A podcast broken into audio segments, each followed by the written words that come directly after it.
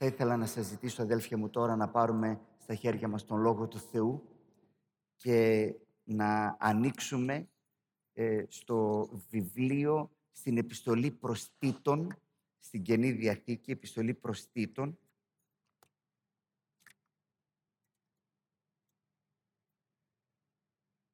καθώς ε, σήμερα ξεκινούμε τη διαδικασία για τις εκλογές νέου πρεσβυτερίου, καθώς κατά κάποιο τρόπο ξεκινά μια καινούργια εκκλησιαστική περίοδος. Νομίζω το βιβλίο αυτό είναι κατάλληλο. Είναι μία από τις τρεις λεγόμενες ποιμαντορικές επιστολές που ο Απόστολος Παύλος δίνει οδηγίες σε δύο στενούς συνεργάτες του. Οι δύο πρώτες είναι η πρώτη και δεύτερη προς Τιμόθεον.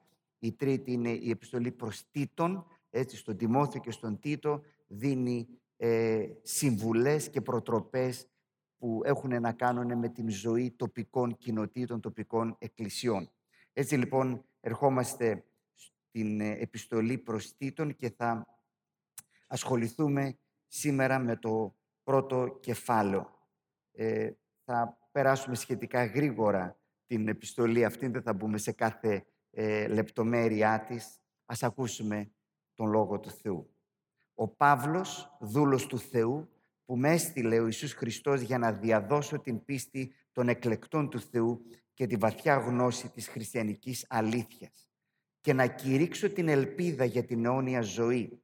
Αυτήν υποσχέθηκε από πολύ παλιά ο αψευδής Θεός. Έχει ενδιαφέρον, κάνω αυτό το σχόλιο, ότι από όλα τα χαρακτηριστικά του Θεού διαλέγει αυτό να τονίσει εδώ ο Παύλος. Δεν είναι τυχαίο. Αυτά που ο Απόστολος Παύλος λέει στις εισαγωγές και στους επιλόγους των επιστολών του πάντοτε ε, έχουν στο μυαλό του μέσα έχει το βασικό σώμα της επιστολής.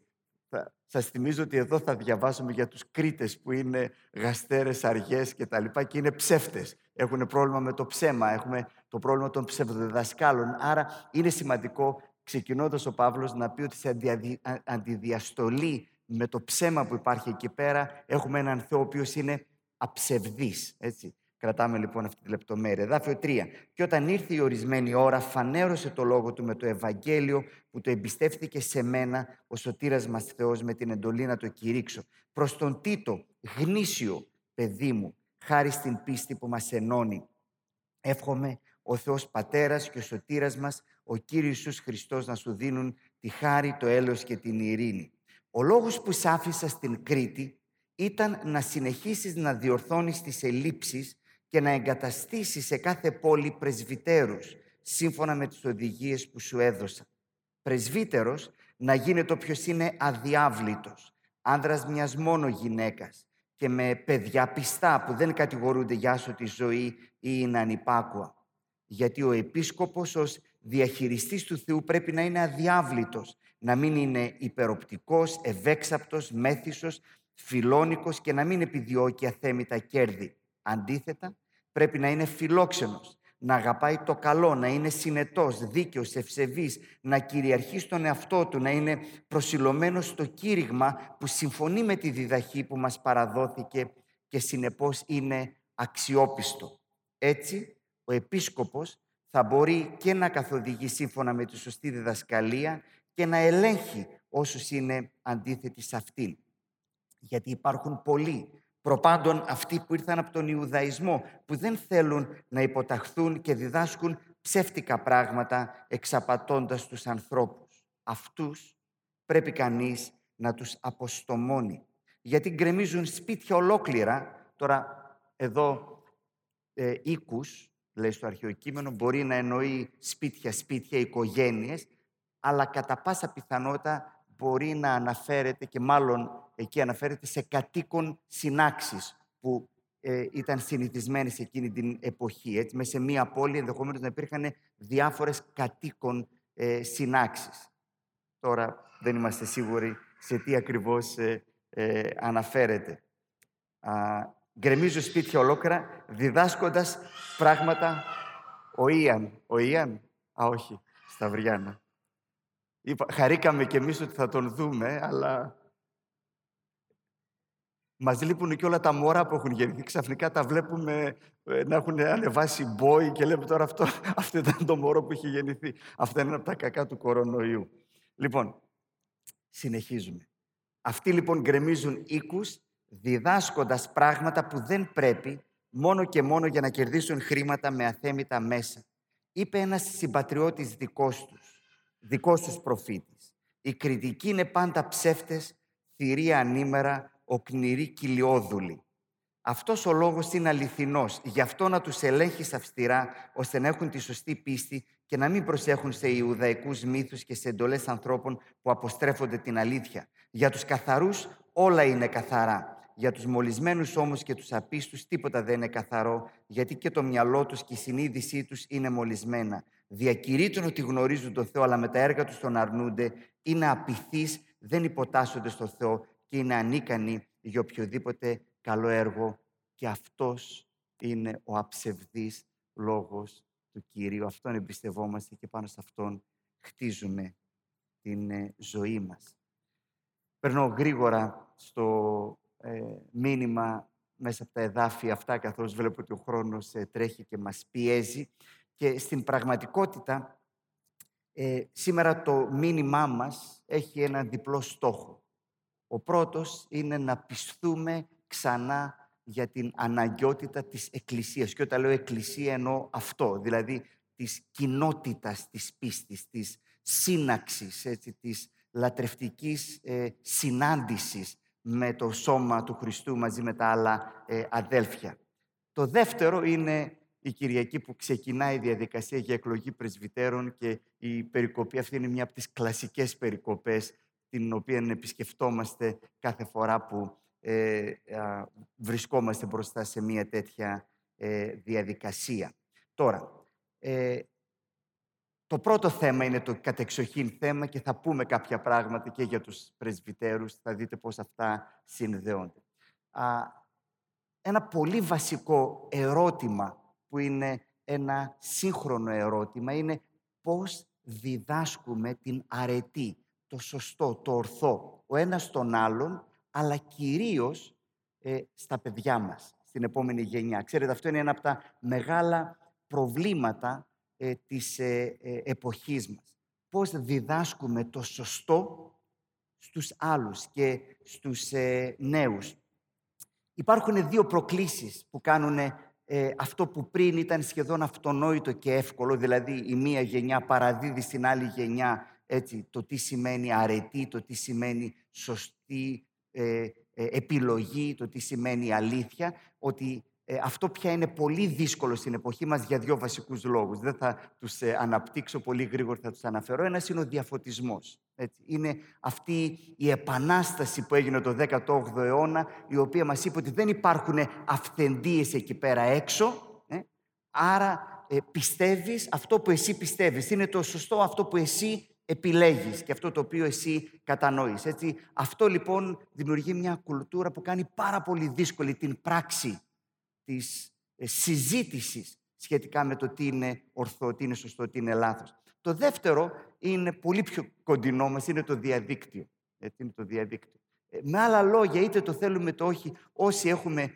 κινητό τηλέφωνο και ξέρουμε να το χρησιμοποιούμε, 24 ώρες το 24ωρο πια ε, βομβαρδιζόμαστε με ένα είδος κατήχησης. Τα έχουμε πει και άλλη φορά για το τι είναι σωστό, τι είναι λάθος, τι επιτρέπεται, τι δεν επιτρέπεται, με τι πρέπει να είμαστε ανεκτικοί, με τι δεν πρέπει να είμαστε ανεκτικοί. Έτσι. Ε, ε, είναι πολύ πιο δύσκολο να μεταδώσουμε ε, την αλήθεια και το, την αίσθηση της αρετής και του ορθού.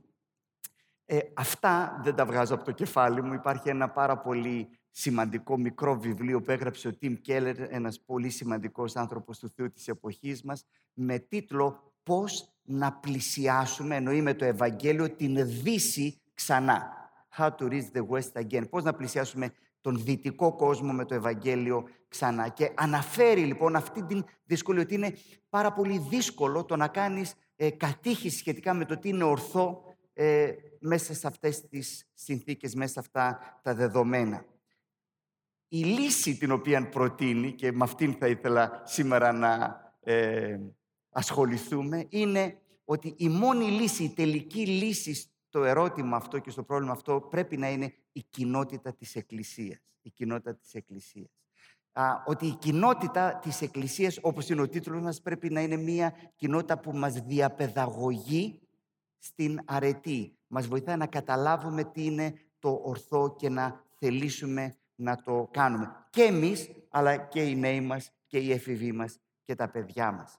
Κάνει αναφορά ο Τιμ Κέλλερ σε ένα άλλο βιβλίο που είναι στην πραγματικότητα μια μελέτη που έκαναν δύο κοινωνιολόγοι στην Αμερική μελετώντας τα διάφορα σχολεία και το πώς τα σχολεία επηρεάζουν αυτά που διδάσκουν τα παιδιά. Και το συμπέρασμα είναι ότι τα σχολεία δεν είναι η λύση ούτε είναι το μεγάλο πρόβλημα. Έτσι. Μιλάει για κάτι που το περιγράφει με έναν όρο και νομίζω ότι ταιριάζει για να σκεφτούμε και την Εκκλησία έτσι, για ένα ηθικό οικοσύστημα, έτσι, μέσα στο οποίο μπαίνουμε και αυτό το ηθικό οικοσύστημα μας επηρεάζει.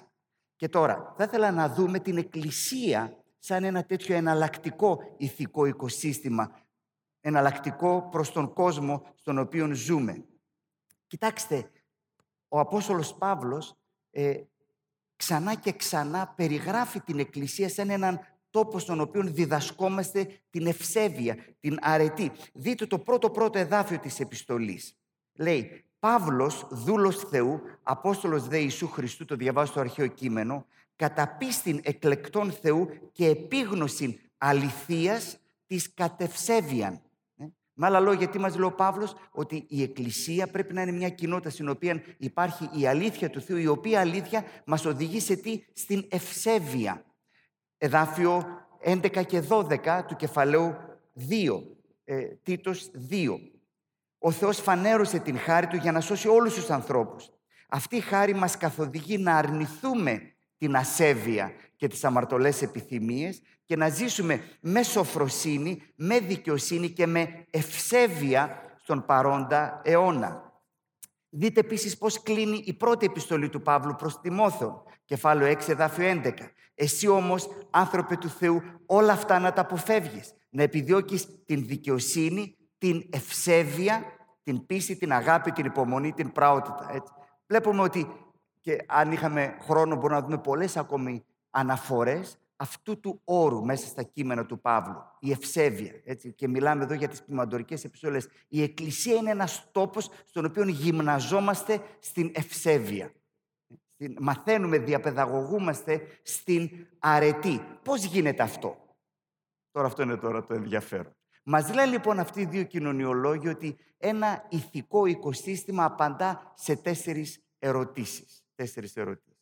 Η πρώτη ερώτηση είναι γιατί να είμαι καλός; Έτσι. Το θέμα είναι, θέλουμε να βγάλουμε καλούς ανθρώπους. Έτσι. Η πρώτη ερώτηση είναι, γιατί να είμαι καλός; Δείτε ότι η επιστολή αυτή προς Τίτων ξεκινάει ακριβώς με αυτή την ερώτηση. Πριν πει τι πρέπει να κάνουμε και τα υπόλοιπα, ξεκινάει με αυτή την ερώτηση. Γιατί να είμαι καλός; Δείτε πώς ε, ξεκινά στο εδάφιο 1 διαβάσαμε ότι μιλάει για την ευσέβεια και αμέσως στο εδάφιο 2 εξηγεί το γιατί της ευσέβειας. Δυστυχώς η νέα μετάφραση κάνει κακή μετάφραση εδώ πέρα, αλλά ε, μιλάει για την ευσέβεια, την αλήθεια η οποία οδηγεί στην ευσέβεια και περνάμε στο εδάφιο 2 και διαβάζουμε «Επελπίδη λόγω της ελπίδας ζωής αιωνίου είναι επιγγέλατο ο αψευδής Θεός προχρόνων αιωνίων κτλ. κτλ έτσι. Με άλλα λόγια, γιατί να είμαι καλός, επειδή έχω ελπίδα.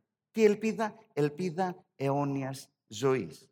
Αλλά δεν είναι μόνο αυτό το κίνητρο. Στο κεφάλαιο 2 που διαβάσαμε, που ξανά μιλάει για την ευσέβεια, ξανά ο Απόστολος ξεκινά από το γιατί. Γιατί να θέλω να είμαι ευσέβης, γιατί να θέλω να είμαι καλός. Και λέει, ο Θεός φανέρωσε τη χάρη Του για να σώσει όλους τους ανθρώπους. Αυτή η χάρη μας καθοδηγεί να αρνηθούμε την ασέβεια και τις αμαρτωλές επιθυμίες και να ζήσουμε με σοφροσύνη, με δικαιοσύνη και με ευσέβεια, περιμένοντας την μακαριότητα που ελπίζουμε, δηλαδή την εμφάνιση της δόξας του Μεγάλου Θεού και Σωτήρα μας του Ιησού Χριστού. Αυτός έδωσε τον εαυτό Του για μας, για να μας λυτρώσει από κάθε ανομία, να μας καθαρίσει και να μας κάνει ένα λαό που να ανήκει μόνο σε Αυτόν και να καταγίνεται με ζήλο στα καλά έργα. Δεν ξέρω αν το βλέπετε. Ο Παύλος δεν λέει απλά να είστε καλοί άνθρωποι και να κάνετε καλά έργα, αλλά ο Απόστολος Παύλος μας εξηγεί αυτό που και οι κοινωνιολόγοι λέει ότι είναι αναγκαίο σε ένα ηθικό οικοσύστημα να απαντήσει. Γιατί να είμαι καλός; Και κοιτάξτε ποια είναι η απάντηση. Υπάρχουν πολλές απαντήσεις εκεί πέρα έξω.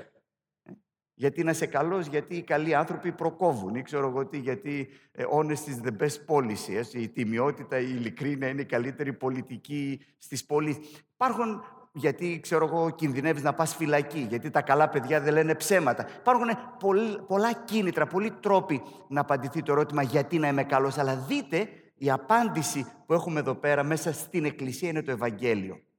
Έτσι. Είναι το έργο του Χριστού στο Σταυρό και η ελπίδα μας. Έτσι. Είναι η υπόσχεση του Θεού στο παρελθόν, άρα είναι η ευγνωμοσύνη και είναι η ελπίδα. Γιατί να είμαι καλός, επειδή νιώθω ευγνωμοσύνη σε αυτό, στην χάρη που μου δόθηκε και ελπίζω στην υπόσχεση που με έχει προσφερθεί. Γι' αυτό είμαι καλός. Τώρα, υπάρχουν δύο άλλες ερωτήσεις. Οι δύο επόμενες ερωτήσεις είναι συναφείς. Η μία είναι, οκ, κατάλαβα γιατί να είμαι καλός, αλλά τι πάει να πει να είμαι καλός. Έτσι.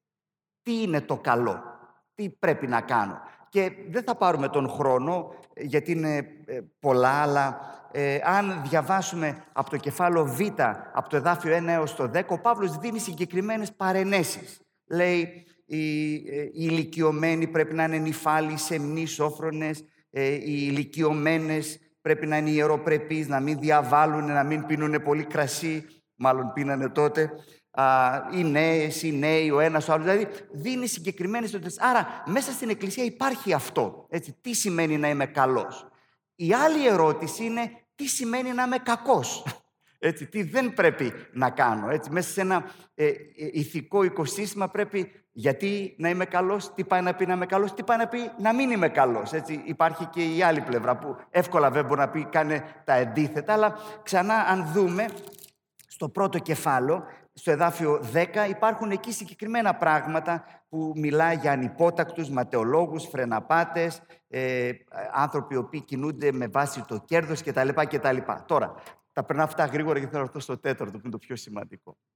Το, όλα αυτά είναι πολύ ζωτικά. Γιατί να είμαι καλός, τι πάει να πει να είμαι καλός, α, ε, τι πάει να πει να είμαι κακός; Έτσι. Ε, ίσως πείτε ότι, οκ, αυτά τα μαθαίνω και από ένα βιβλίο. Αν, διαβάσω, αν κάτσω να διαβάσω τη γραφή μου, θα τα μάθω, έτσι. Ότι ο Χριστός πέθανε για μένα, ότι ε, να τι δεν πρέπει να κάνω, να τι πρέπει να κάνω. Αυτά μου φτάνει και η γραφή, δεν χρειάζομαι κάτι άλλο. Το τέταρτο και που είναι το κέριο σημείο είναι τι; Είναι ποιος είναι κάποιος καλός που ξέρεις. Ε; Με άλλα λόγια, γιατί να είμαι καλός, τι πάει να πει να είσαι καλός, τι πάει να πει να μην είσαι καλός, ποιος είναι ένας καλός; Δηλαδή τι; Και αυτή είναι το κέριο σημείο αυτόν τον κοινωνιολόγο. Χρειάζεσαι πρότυπα, μοντέλα. Να γιατί το σχολείο από μόνο του δεν φτάνει. Να γιατί το θέμα δεν είναι απλά το μυαλό σου να καταλάβει τι κάνει. Πρέπει να μπει σε μια κοινότητα για να δεις μοντέλα. Ήρωες από το παρελθόν, αλλά και ανθρώπους που είναι παραδείγματα ζωντανά μπροστά σου στο παρόν. Και αυτό ακριβώς, μας λέει ο Απόστολος Παύλος, είναι που έχουμε ανάγκη μέσα στην Εκκλησία. Και γι' αυτό έχουμε πρεσβυτέρους. Ε, αν προσέξετε τα εδάφια τα οποία διαβάσαμε, η μεγάλη έμφαση σε αυτά τα εδάφια δεν είναι στις δεξιότητες ή στις ικανότητες των πρεσβυτέρων. Δεν λέει τι οι πρεσβύτεροι πρέπει να κάνουν ή τι πρέπει να ξέρουν, αλλά δίνεται όλη η έμφαση στον χαρακτήρα των πρεσβυτέρων. Ποιοι πρεσβύτεροι πρέπει να είναι; Με άλλα λόγια, τι χρειαζόμαστε για να γίνουμε ένα ηθικό οικοσύστημα, για να γίνουμε ένας τόπος διαπαιδαγώγησης στην ευσέβεια; Δεν χρειαζόμαστε απλά κηρύγματα που να μας εξηγήσουν τα πράγματα. Χρειαζόμαστε μοντέλα, πρότυπα. Και κάποια από αυτά είναι οι πρεσβύτεροι. Δεν είναι τα μόνα, έτσι. Κάποια από αυτά είναι ε, οι πρεσβύτεροι. Ξέρετε, πολλές φορές εδώ είναι που μπερδευόμαστε. Πιστεύουμε ότι το πρεσβυτέριο απλά είναι μια επιτροπή η οποία διοικεί και διαχειρίζεται. Στην πραγματικότητα είναι μια ομάδα ανθρώπων που ε, εμπνέει, παρακινεί, υποδεικνύει. Μου έκανε εντύπωση αυτές τις μέρες, ε, άκουγα ένα podcast θλιβερό, ε, το έχει ετοιμάσει το, το πολύ σημαντικό αυτό περιοδικό, το Christianity Today, και αφορά μια συγκεκριμένη εκκλησία. Ο τίτλος είναι «The Rise and Fall of Mars Hill Church». Αυτή είναι μια εκκλησία, ήταν στο Σιάτολ, μια εκκλησία η οποία ξεκίνησε από το μηδέν με έναν τύπο, το όνομά του Μάρκ Ντρίσκολ, ξεκίνησε από το μηδέν και μέσα σε μερικά χρόνια έγινε μια εκκλησία που είχε περίπου 10.000 μέλη. Και άρχισε να κάνει άλλες εκκλησίες από εδώ, από εκεί, από παντού. Χαμός. Και τελικά αυτή η εκκλησία έκλεισε με απόφαση της ίδιας της εκκλησίας και της ηγεσίας της εκκλησίας ε, όταν αναγκάστηκαν να διώξουν τον Πιμένα όχι επειδή έκλεψε, ούτε επειδή μίχευσε, αλλά επειδή η συμπεριφορά του ήταν τέτοια, η οποία ήταν συμπεριφορά ε, διοικητή, ξέρω εγώ, οργανισμού και όχι πατρικής φροντίδας. Και ε, ακούγοντας ένα από αυτά τα podcast μου έκανε τεράστια εντύπωση το εξής. Ε, έπαιρνε συνέντευξη από έναν που ήταν ο υπεύθυνος της λατρείας για 10 χρόνια, ο οποίος τελικά έφυγε καταγγέλλοντας ότι έκανε αυτό που λέμε στα ελληνικά bullying και κακοποίηση, έτσι στα τέτοια τους έδιωχνε ε, και φώναζε σαν να ήταν ένας προπονητής που τα έχει πάρει και τα κάπως έτσι λειτουργούσε αυτός ο ποιμένας. Και μου έκανε εντύπωση το εξής. Του ρωτάει ο δημοσιογράφος, καλά, δέκα χρόνια πώς καθόσουνα και τα βλέπεις όλα αυτά. Και η απάντηση ήταν, κάθε φορά που ε, γύραμε μια τέτοια αμφιβολία, μια τέτοια αμφισβήτηση, η απάντηση ήταν ναι, αλλά για δες τον καρπό. Δες πόσοι αναγεννήθηκαν, δες πόσοι βαφτίστηκαν, δες πώς μεγαλώνουμε. Και βλέπετε πόσο επικίνδυνο είναι αυτό. Ε; Με άλλα λόγια, το κριτήριό μας δεν είναι ποτέ η δεξιότητα, αλλά είναι ο χαρακτήρας, είναι ε, ο χαρακτήρας. Να λοιπόν, γιατί δεν, δεν υπάρχει εκκλησία δια του ίντερνετ, έτσι. Να λοιπόν, αν, αν θέλουμε η Εκκλησία να είναι ε, ε, ο τόπος στον οποίο διαπαιδαγωγούμαστε στην αρετή, το βασικό στοιχείο είναι τι, ο συγχρονισμός. Είναι το να ζήσω με κάποιον, να τον δω. Και ξανά, ας μην απατώμαστε ούτε οι δύο-τρεις ώρες που ε, ερχόμαστε στην Εκκλησία είναι αρκετές, αλλά φανταστείτε να μην έχουμε ούτε καν ε, αυτές. Ούτε καν αυτές. Τώρα, α, πριν φτάσουμε στον επίλογο, το θέμα μας λοιπόν ήταν γιατί να έρθω στην Εκκλησία και είδατε πώς συνδέεται και μέσα με την έννοια των πρεσβυτέρων. Θα ήθελα δύο πολύ γρήγορες παρατηρήσεις να κάνω κλείνοντας. Η πρώτη είναι ότι μέσα σε αυτή την περικοπή μας έχουμε μία βασική αρχή για τον τρόπο με τον οποίο εκλέγονται ή πρέπει να εκλέγονται οι πρεσβύτεροι. Έχουμε μία παράδοση στην Εκκλησία μας, όσοι είστε μέλη, το διαβάσετε και στο email που εστάλει, και η παράδοση της Εκκλησίας μας είναι το πρεσβυτέριο να προτείνει κάποια πρόσωπα που δεν τα προτείνει τυχαία, αλλά μετά από προσευχή, μετά από μελέτη, μετά από σκέψη, μετά από επικοινωνία μαζί τους και δεν είναι στο στυλ άντε λάτε και άντε βουρ ψηφίζουμε και ό,τι, ό,τι βγει ε, ας βγει.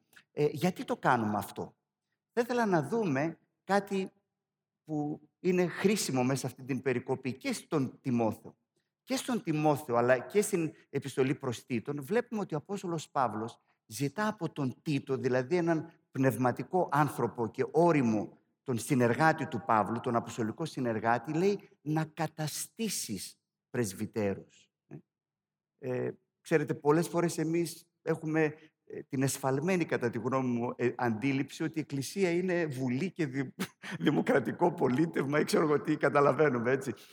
Μην την παρομοιάζεται με κανένα πολίτευμα. Η Εκκλησία είναι η Εκκλησία, έτσι. Άρα λοιπόν εδώ τι βλέπουμε; Βλέπουμε έναν πνευματικό άνθρωπο ο οποίος ε, παίρνει την πρωτοβουλία να συστήσει ε, ε, υπευθύνους, πρεσβυτέρους.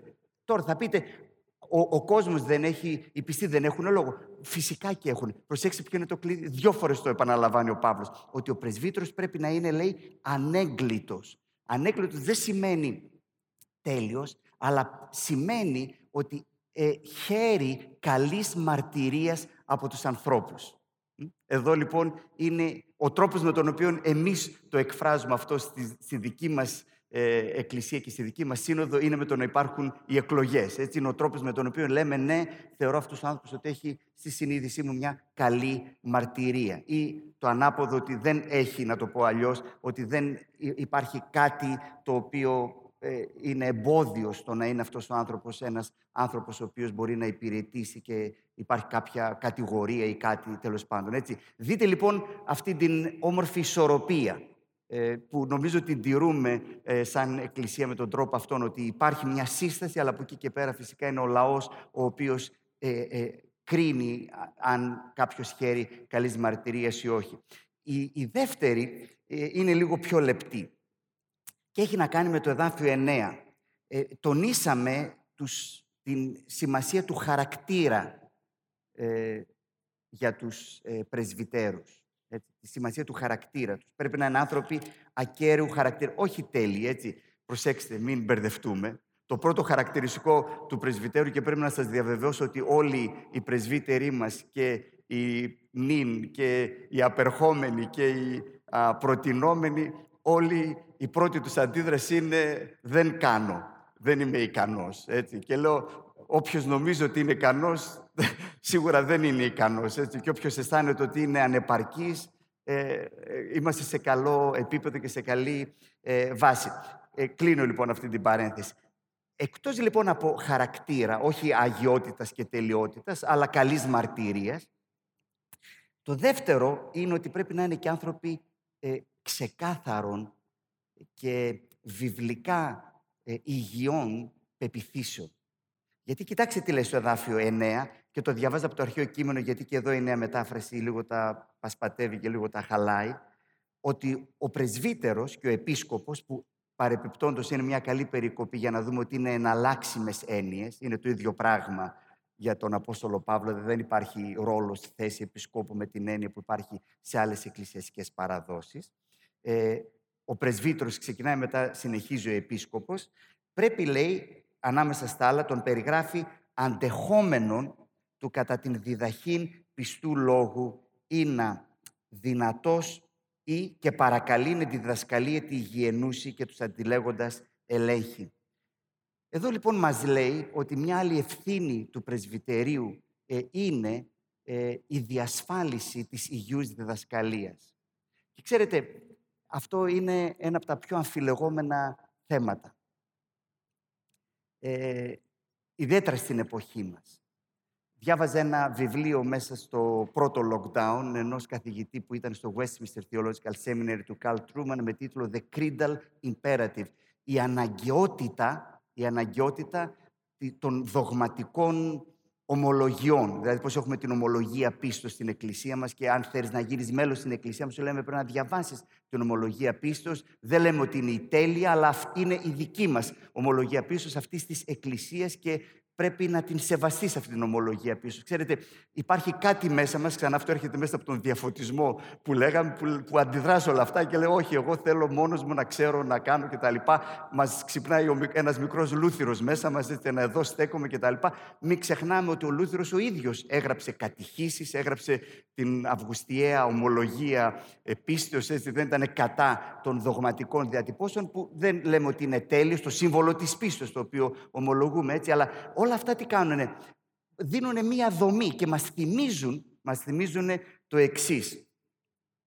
Ε, ότι δεν ισχύει η θεολογία του Facebook. Και πρέπει να την προσέχουμε. Με άλλα λόγια, η Εκκλησία διδάσκει θεολογία. Τώρα, αν δεν σας αρέσει αυτή η Εκκλησία, μπορεί να υπάρχει μια άλλη Εκκλησία που να διδάσκει μια θεολογία που πιστεύεις ότι είναι πιο ταιριαστή με την Αγία Γραφή, μια χαρά. Εδώ ο προτestαντισμός δίνει ελευθερία, έτσι. Αλλά είναι η Εκκλησία. Ε, με άλλα λόγια, λέει ο Καλ Τρούμαν κάτι που θα ήθελα να το αναφέρω και κλείνουμε σε ένα λεπτό μετά από αυτό. Λέει, ε, μην μπερδεύουμε το δικαίωμα του λόγου με το δικαίωμα να ληφθώ σοβαρά υπόψη. Το ένα ανήκει σε όλους, το άλλο έχει κριτήρια. Και μην το μπερδεύουμε αυτό σαν εκκλησία. Γι' αυτό λέει, ε, δεν είναι, δεν είναι για όλους το να διατηρούν, έτσι, το να, να ληφθούν σοβαρά υπόψη. Όλοι μπορούν να εκφράσουν την άποψή τους. Και εδώ ξέρω στο Facebook, έτσι. αλλά μην ψάχνεις να βρεις θεολογία στα σχόλια του Facebook. Δεν υπάρχει εκεί θεολογία. Είναι λάθος και επικίνδυνο. Είναι ακριβώς το αντίθετο από αυτό που έτσι υπάρχει μια δομή. Αυτό λέει ο Παύλος. Η Εκκλησία έχει μια δομή, έχει πρεσβυτέρους που ο ρόλος των πρεσβυτέρων είναι ακριβώς αυτό να μπορούν να διατυπώσουν τι είναι η γένουσα διδασκαλία. Κρατήστε αυτό, όλοι έχουν το δικαίωμα του λόγου, αλλά δεν έχουν όλοι, η αλήθεια είναι, δεν είναι καθόλου δημοκρατική. Η αλήθεια είναι ιεραρχική. Έτσι. Η αλήθεια δεν λέει όλοι έχουμε δίκαιο ο καθένας με το δικό του τρόπο. Η, η αλήθεια είναι ότι υπάρχει σωστό, υπάρχει λάθος και πρέπει να αποφασίσουμε ποιους εμπιστευόμαστε ε, ε, για να βρούμε τι είναι το σωστό και τι είναι το λάθος. Και εδώ ξανά λοιπόν και με αυτό κλείνω, ο Απόστολος Παύλος μας λέει ότι πρέπει να είναι ε, το πρεσβυτέριο της Εκκλησίας. Συνολικά, έτσι, το πρεσβυτέριο της Εκκλησίας. Γιατί; Γιατί το πρεσβυτέριο της Εκκλησίας είναι, έχει έναν πατρικό ρόλο μέσα στη ζωή της Εκκλησίας. Έναν πατρικό ρόλο. Ε, δεν ξέρω αν σας κάνει εντύπωση, πάντοτε μου κάνει εντύπωση η έμφαση που δίνει ο Παύλος όταν μιλάει για τα χαρακτηριστικά του πρεσβυτέρου στην οικογένεια. Γιατί; Γιατί ο, ο, ο κατεξοχήν ο ρόλος του πρεσβυτέρου είναι οικογεν, οικογενειακός ρόλος. Έτσι. Ε, είναι ένας ρόλος που έχει να διαδραματίσει στην Εκκλησία σαν την δική του οικογένεια. Είναι οικονόμος του Θεού. Και ξέρετε, και κλείνω με αυτό, ξέρετε αυτό που κυκλοφορεί για τους πατέρες. Ε, το παιδί όταν είναι τεσσάρων ετών λέει «Ο μπαμπάς μου μπορεί να κάνει τα πάντα». Εφτά ετών ο μπαμπάς μου ξέρει τόσα πολλά, τα ξέρει όλα. Οχτώ, ο μπαμπάς μου δεν ξέρει τελικά και τόσο πολλά. Δώδεκα, ο μπαμπάς μου δεν ξέρει τι του γίνεται. Δεκατεσσάρων, ο πατέρας μου, έτσι, μπράβο, ο Γιάννης είναι αυτός. Ο Αναστάσης, μάλιστα τα μπέρδεψε, του Γιάννη. Λοιπόν, ο πατέρας μου, άσε καλύτερα, 14, 21, όχι πάλι αυτός μπροστά μου. 25, κάτι ξέρει για το θέμα ο πατέρας μου. 30, θα πρέπει να μάθω τι ξέρει ο πατέρας μου για το θέμα. 35, πριν αποφασίσουμε, ας ζητήσουμε και τη γνώμη του μπαμπά. 50, τι άραγε να πίστευε ο πατέρας μου γι' αυτό; 60, τελικά ο πατέρας μου είχε μεγάλη εμπειρία, 65 πλάς, άρε πατέρα, μακάρι να ζούσες και να μιλούσαμε σήμερα οι δυο μας. Λοιπόν, α, οι πρεσβύτεροι δεν είναι ούτε παντογνώστες, έτσι, αλλά ε, ούτε είναι άνθρωποι που τα ξέρουν όλα, αλλά ας ενηλικιωθούμε και ας, ε, ιδιαίτερα για κρίσιμα ε, ζητήματα, ας πάρουμε τη γνώμη τους. Ας, σαν εκκλησία αυτό μας, έτσι, ας το πούμε, πώς θα το σκεφτόσουν αυτό το θέμα, τι, τι νομίζεις για το άλλο θέμα; Και α, πιστέψτε με, στο πρεσβυτέριο, ιδιαίτερα τον τελευταίο καιρό, πρέπει να ομολογήσω ότι μιλούμε πάρα πάρα πολύ για τέτοιου είδους ζητήματα, τέτοιου είδους θέματα και όχι τόσο για πρακτικά πώς θα βάψουμε τον τοίχο ή πώς θα διαρρυθμίσουμε τις καρέκλες. αμήν.